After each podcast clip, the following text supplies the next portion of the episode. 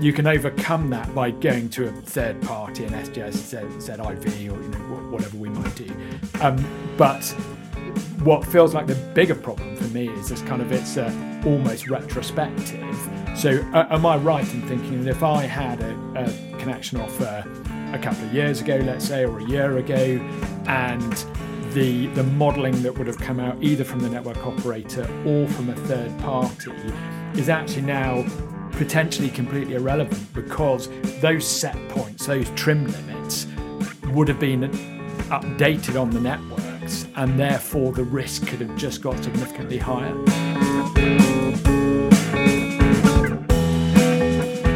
Hello, and welcome to the Connectology podcast. Here, Roadnight Taylor's influential team of elite connection specialists and their expert guests help you to better understand distribution and transmission network connections and how to acquire them faster, for less cost, and at lower risk.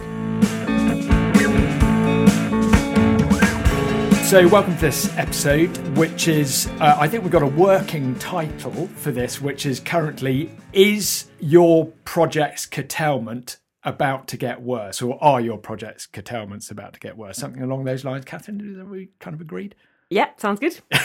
Excellent. Okay. So um, I'm joined by three of our connectologists Catherine Cleary, Philip Bale, Pete Aston to discuss a topic that came up in the last grid news and views that we did, which was around some changes within some or all of the networks in terms of how they are actually modeling and or operating their ANM schemes. So Pete, seeing as you uh, were responsible for the rollout of active network management at National Grid Electricity Distribution, um, as is now. What's your understanding of what's changed and how that's going to impact projects?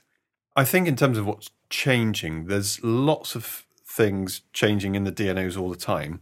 One of the things is because ANM is still a relatively new technology for lots of the DNOs, the DNOs are all developing their policies on this, um, and they're all developing the way that they're going to be operating these ANM systems and the way they do the curtailment reports and working with third party providers who are you know constantly developing these things as well. So there's lots of flux just because it's still a, a developing area of technology um, and and policy.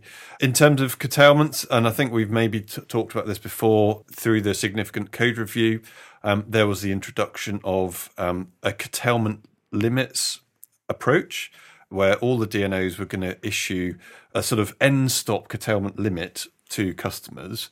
And there was a, a spreadsheet that was available through from Ofgem that sort of developed by the DNOs that was used to calculate that curtailment limit. Unfortunately, what is happening is most of the DNOs seem to be just migrating to using that spreadsheet for issuing curtailment predictions full stop. As, as opposed to it being just a backstop limit, it's now just being the level of curtailment you're being sort of issued in terms of your um, with your connection offers. So that's something to be aware of. And then I suspect we're just going to get into now about how these A and M systems are actually going to be operated um, in real life. And I think that's one of the, the, the key issues now is how do those curtailment limits, curtailment assessments match up against what the reality is going to be when you're connected to the A and M system. And I think one of the things that we are less happy with with the curtailment spreadsheet that's come out that was developed by Ofgem is that it re-rates network nodes based on what they perceive to be the worst um, first circuit outage event on there and takes the lowest network limit, which then significantly derates networks and potentially doesn't replicate what the actual ANM scheme itself will be, or opens a lot of questions where DNOs have been basing it on the network asset based on normal running, not necessarily the first circuit outage. And I think that's what sort of concerned us. And I think the area there needs to be more open, transparent conversation to try and work out what will the actual limits of the schemes be in practice? How might they change in the future? And then trying to ensure that curtailment assessments reflect the actual system itself with some variables in there. Okay. And that's quite a big change from what people probably previously assumed, which was that really simplistically, the DNO had a network model, so a, you know a, schematic representation of the network in a power system software that had all of the cables, overhead lines, transformers, and each one of those assets had a rating. Um, and when they were assessing curtailment, you know, effectively, I think most people were assuming they were using those models, those operational models, passing them over to you know either a third party doing that curtailment assessment, someone like SGS, um, or internally, and using those same asset ratings that they use for their everyday planning work in the kind of calculation of curtailment. Whereas the spreadsheet that we're talking about here is a much more simplistic approach that doesn't allow for that individual asset for multiple constraints to be considered. Is that right? Yeah, that's right. And I would also say that this this spreadsheet that's um, now being used by the DNOs just isn't appropriate for networks that are interconnected. Uh, and lots of networks do run interconnected with each other, and, and those interconnected networks are really complicated. And um, previous methods that they might have used to provide you with a curtailment assessment were probably a bit more nuanced, a bit more clever, more than just a simple spreadsheet. They were actually running some analysis. Um, so the spreadsheet approach in in some circumstances in nice simple networks might work in really complicated networks doesn't work very well at all and I think there again, every DNO is different with where they are in this process. So we do curtailment risk reviews and assessments for other customers. Last week, we asked one DNO what the rating of the asset was, and we're pushed to the LTDS, the long term development statement, which has, as Catherine says, the spring, summer, autumn, winter ratings of circuits and assets. Um, and ultimately, there is a risk that in the future, the DNO changes their mind and says, actually, we're going to re rate these assets for ANM limit purposes and then it derates it and people's curtailment risk could go up. And then they might decide that actually they're being too pessimistic, so then tweak them again, which might release more capacity into the network. I think the concern is that none of this is documented in connection agreements. None of this is written down, even in some instances, which assets you have active network management on isn't defined and is fluid for the future. Um, so there again, I think there needs to be more transparency, just at least that people can understand where their risks do lie. And that's almost the second half of the problem, isn't it, Philip? So, so the first bit is can you get a decent estimate as to what your curtailment might be? So, is that curtailment assessment process, you know, relatively robust? Does it take into account the complexity of the networks? Um, and that's that's the kind of issue with the spreadsheet, isn't it? But the the next stage is then how does that assessment and the assumptions that were used how does that translate into the setup of the ANM system itself? So now we're talking about a piece of software which effectively runs a, a, a box of RTUs um, you know, on customer sites and monitoring individual assets um, on the on the distribution network. So we're talking about like a real-time live software analysis which is constantly calculating how much headroom individual generators have to generate. And it might be giving a sort of you know a, a kind of a set point limit or a, or trim limit. Um, uh, different DNOs use different terminologies, and the that software. If we go kind of back a few years, probably the original thinking was again that you'd kind of take your operational network model that you had in Power System software, you'd be using that to to inform the programming of your your actual ANM system.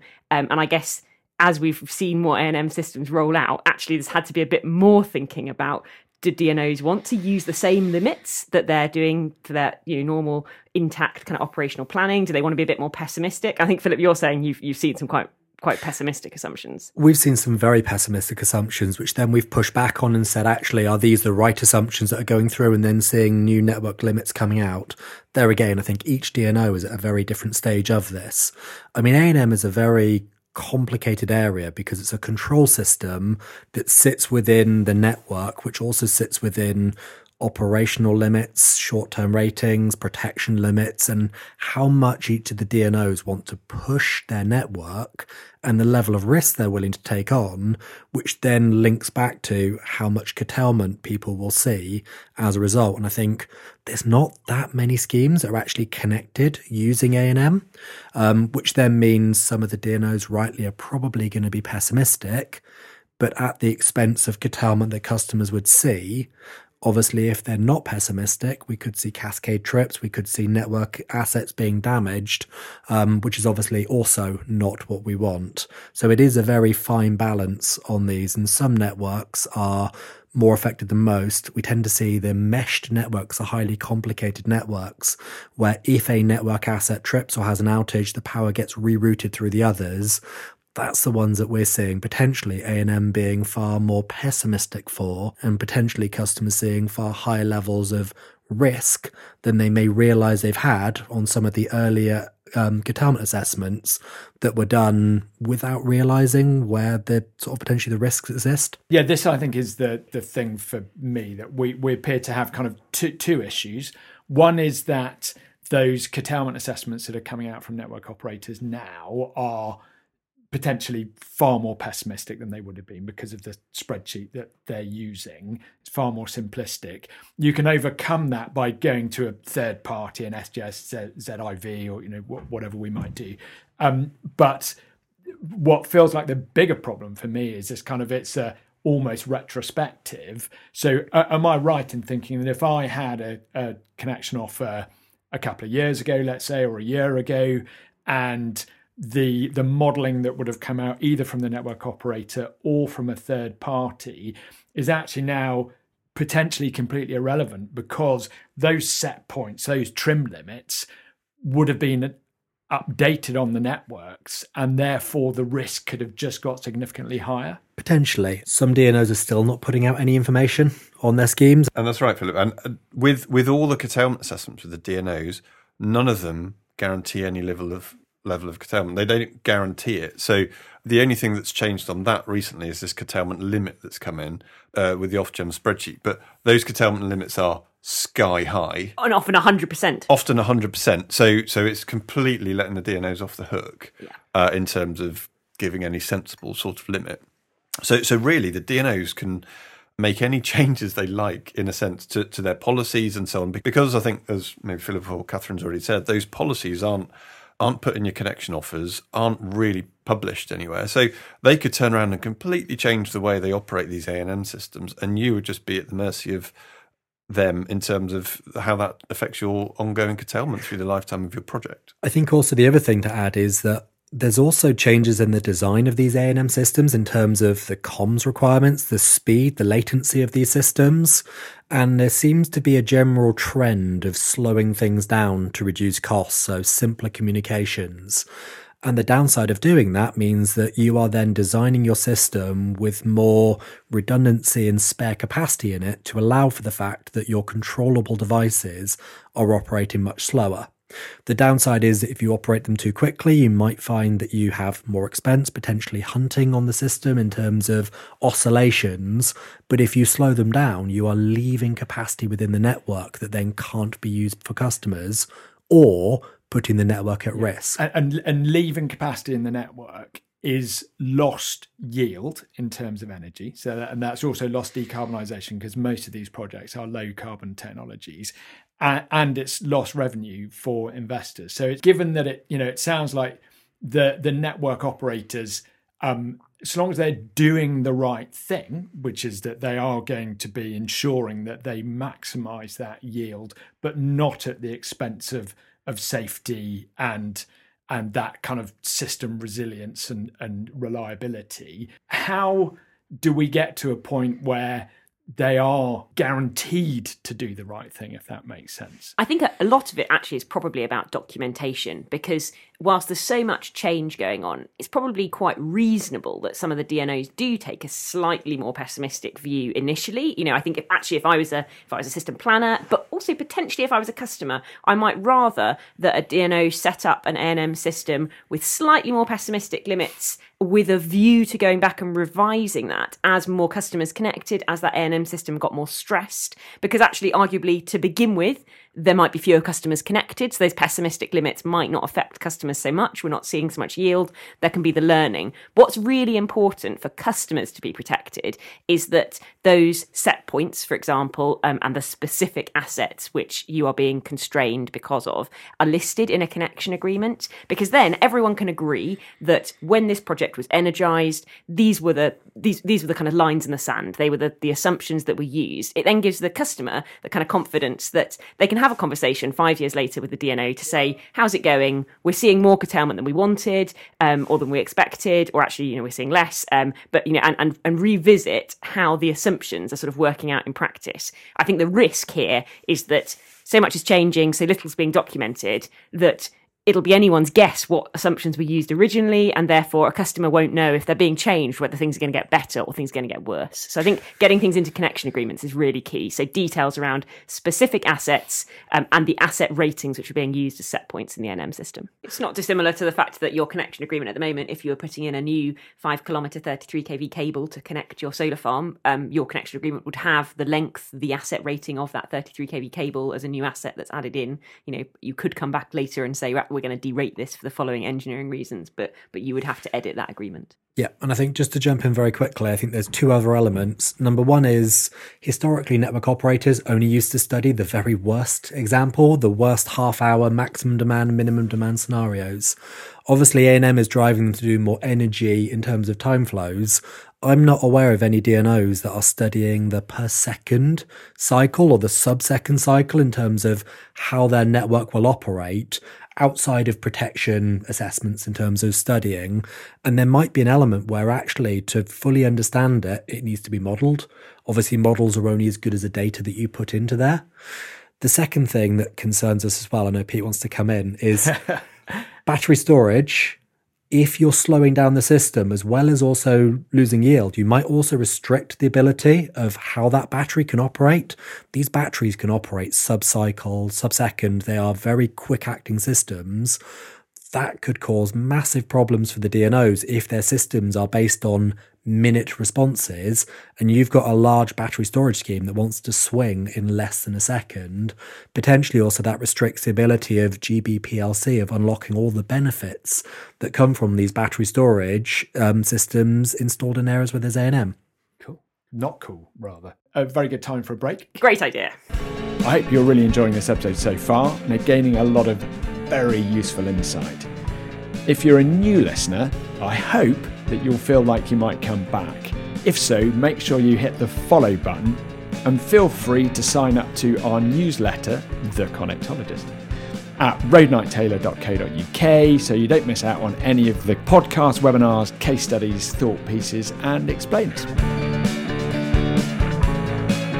Welcome back. Hope you enjoyed your break. Pete. Yeah, right. I just wanted to come in with a slightly more positive slant because we've been really negative so far, um, which, which, is always which is which is important. Uh, but just on the positive side, the changes to the charging rules on uh, the DNO networks this year mean that um, less customers need uh, generation customers will need to pay for less reinforcement. Generally, to sort of trigger. Uh, less reinforcement works or pay for less reinforcement works. And I think that that is meaning that there's potentially more generation schemes coming along that don't need A and M in the long term. Uh, so so it gets away from needing A and M, but there's a short term opportunity to have A and M as an interim option between now and when the reinforcement's done, so you can connect early. So there's going to be potentially more customers out there on short term sort of interim A and M schemes. It's got all the same issues that we've just been talking about, of course, but it means that there is a a shorter time period over which you've got that uncertainty. So I think that's one thing to say. Uh, the other thing to say is that the DNOs are going to be triggering reinforcements on the system um, in all sorts of different places. System reinforcements will inevitably benefit people who are on ANM systems. So there's there's nothing to say in an ANM contract that you don't benefit from a network being reinforced and your curtailment going down as a result. So, so that there are things that will happen from a sort of general reinforcement point of view that that will improve the A and M system uh, situation for some customers. It's not going to obviously be everyone, but there'll be some customers who benefit from that point of view. And I was just going to pick up on sort of that was two things. I'm going to say a third thing um, in terms of that interim curtailment arrangement, the the new technical limits rollout that's coming along to allow customers to connect ahead of transmission reinforcement is going to be effectively an interim ANM system. The impact of ANM on customers in terms of sort of transmission issues is is a massive one, uh, and maybe it's another one to pick up another time. But um, is effectively going to be an interim solution for lots of customers. Um, so. N- is going to be incredibly difficult to model, but is only going to be short time period. Yeah, maybe is it fair to call them teething problems we're almost seeing as people actually roll out some of the more sophisticated ANM systems in anger. Um, I don't know if either of you were involved actually in the sort of there was an A and M good practice guide that, that the ENA produced um, quite a while back, sort of which was almost the kind of learning from quite a few innovation projects. I'm looking at Philip because it's probably one of yours, wasn't it?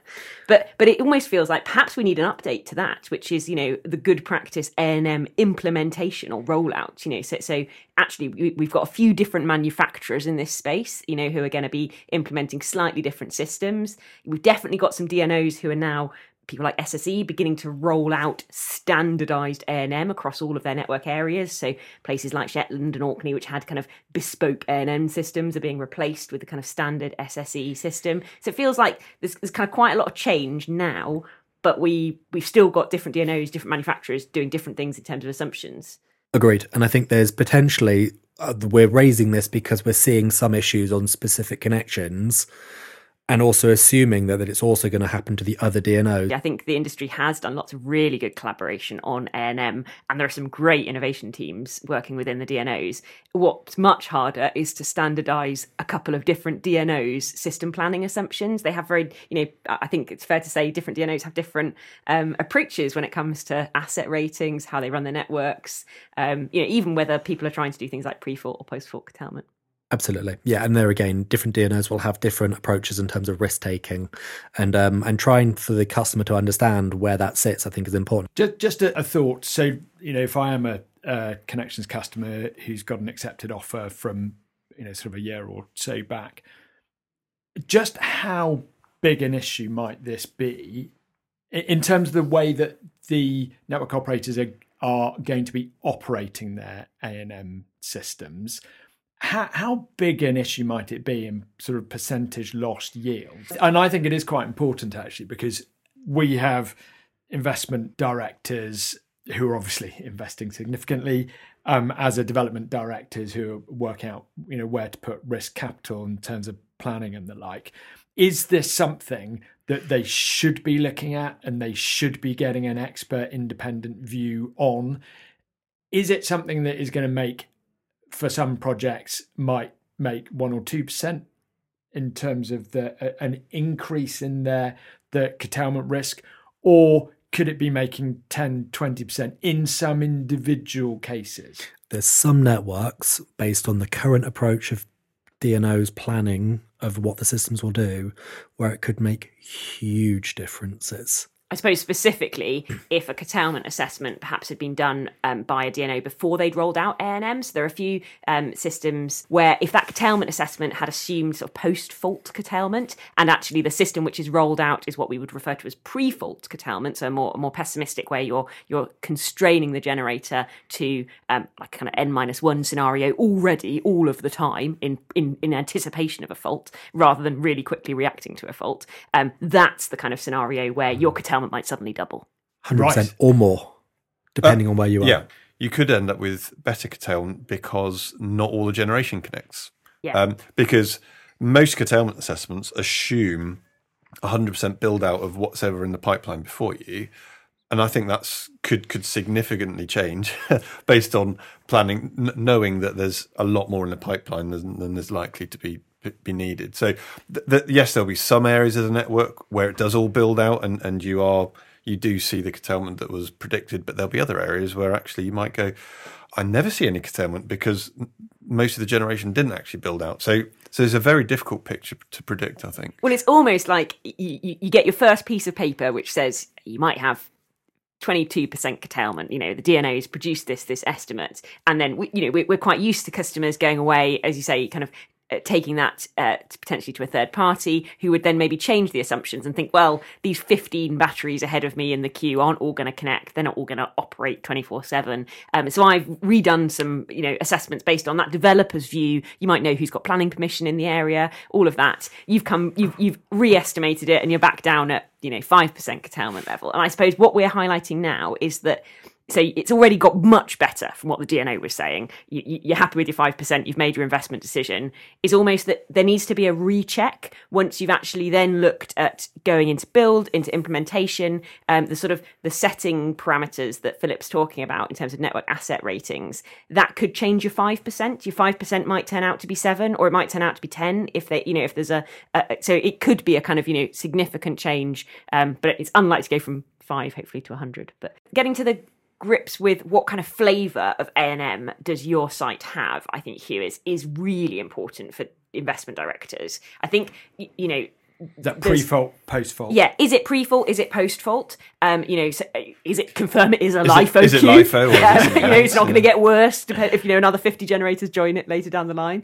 Um, so you know, those are all kind of they're relatively low-hanging fruit. They're easier things to answer. They'll give you an idea about whether is this a really high-risk site where the curtailment might change a lot um, once I get into the detail. Because actually, that investment director wants to make a decision about whether to fund that project. You know, at least a year before energy it's it's relatively unlikely at the moment that the DNO is going to be in a position to give you all of the detail behind an ANM system if it isn't yet up and running. Um, so they may say, you know, well, bear with us, quite rightly. Um, we need to kind of work through those details. We'll try and flesh them out in your connection agreement, and we'll be sort of talking to you about this sort of three months before you energize. That's obviously too late for an investment decision. So you've got to kind of go for the the information that's available that might help guide you as to how pessimistic a, a curtailment assessment might have been. However, Catherine, the one thing I'd say there is a lot of people have accepted their schemes on the basis of the DNO having an ANM system that was post fault, only for the DNO to go back and reevaluate to decide that actually the system they're going to roll out is pre fault, which then massively changes the goalposts in terms of where the ANM limits will be. I feel like and, we might need an explainer on pre fault and post fault curtailment. Have you done one, Pete?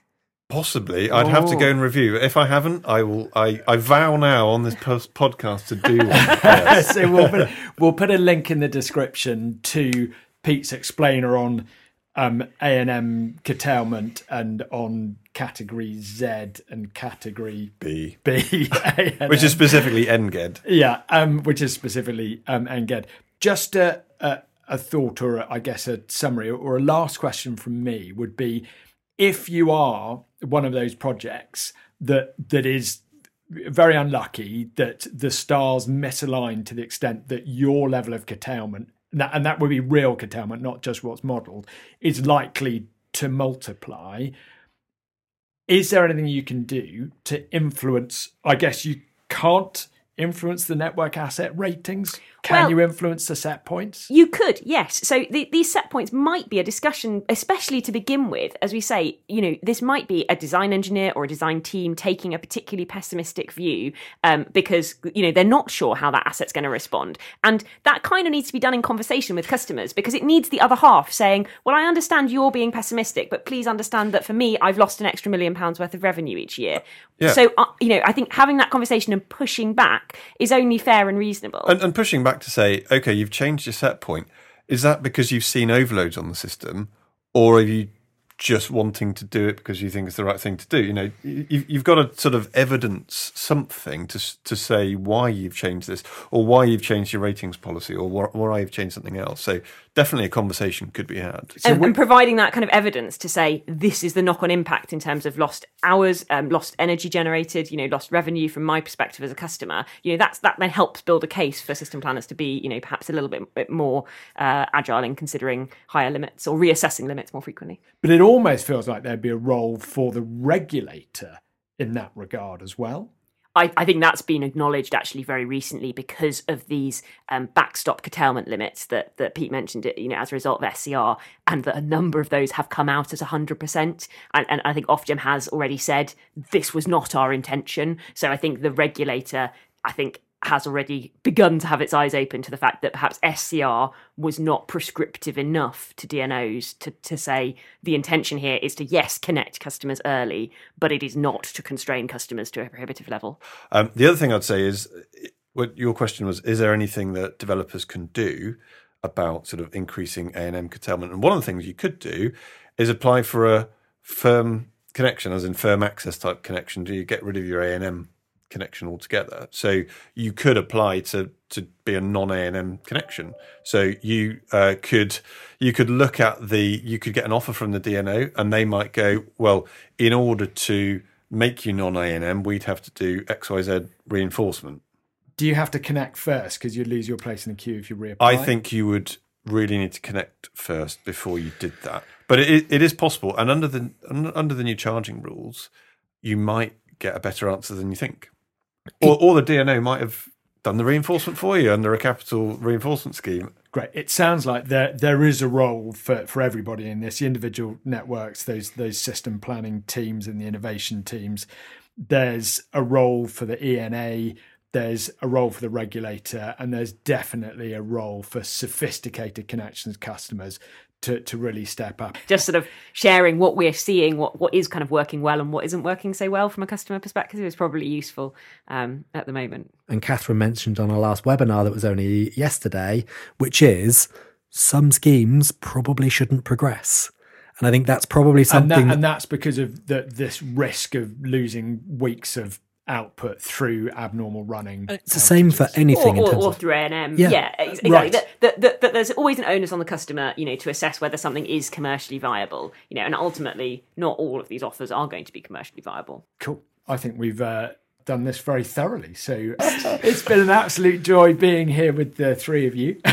and uh, yeah, good. Um, thank you very much.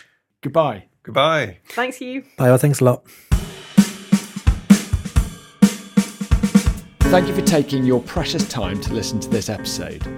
Now, not everyone is ready to have a connectologist in their life. For others, it's just too expensive. And as our team is so small, we do have to be very selective in what work we take on. And that's why we put so much effort into these shows.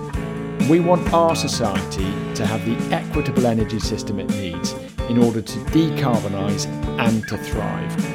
So we want to help to topple as many connections barriers as we possibly can, in spite of our size.